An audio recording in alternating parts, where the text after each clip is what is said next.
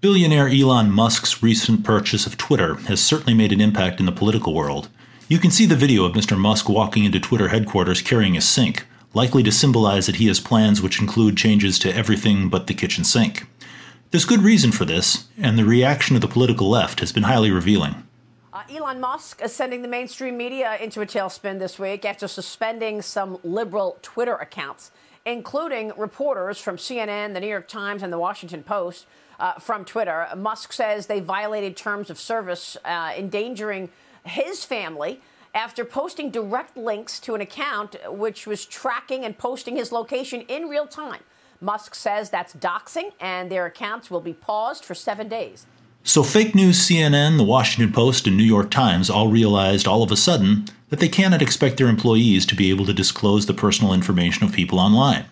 This is something they felt entitled to do simply because for so long the leftists have controlled all the social media, which gladly permitted them to use the tech platforms to harass conservatives.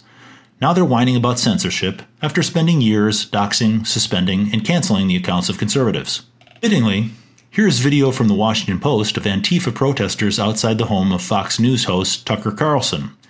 They were on his property after dark with a megaphone chanting the words, Tucker Carlson, we will fight, we will know where you sleep at night. That was the product of leftists doxing him online, and now the same leftist hypocrites are furious that they can't do the same now that Elon Musk is in charge. Or perhaps you need this reminder, where Supreme Court Justice Brett Kavanaugh had mass protests outside his home because once again, liberals have no problem threatening conservatives.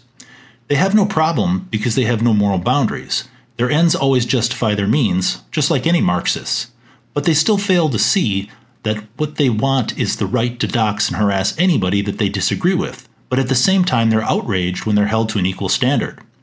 Here's former Congressman Devin Nunes on the revelations of the Twitter files that have been released.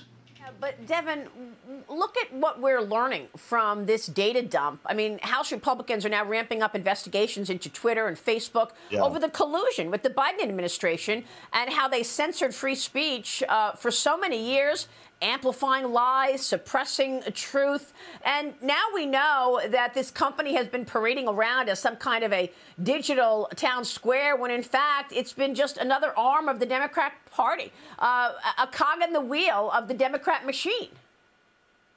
Yeah, I mean, look, that is probably what we what we knew circumstantially that right. existed. I mean, we knew back in 17 and 18 that they were shadow banning my account um, we had circumstantial evidence. We had outside groups that had said that, but we didn't have the direct evidence. What you see today, with at least the minimal release of these Twitter files to a few journalists, it's very interesting. And I would say this, Maria, what Elon Musk really should do at this point is put it all out there.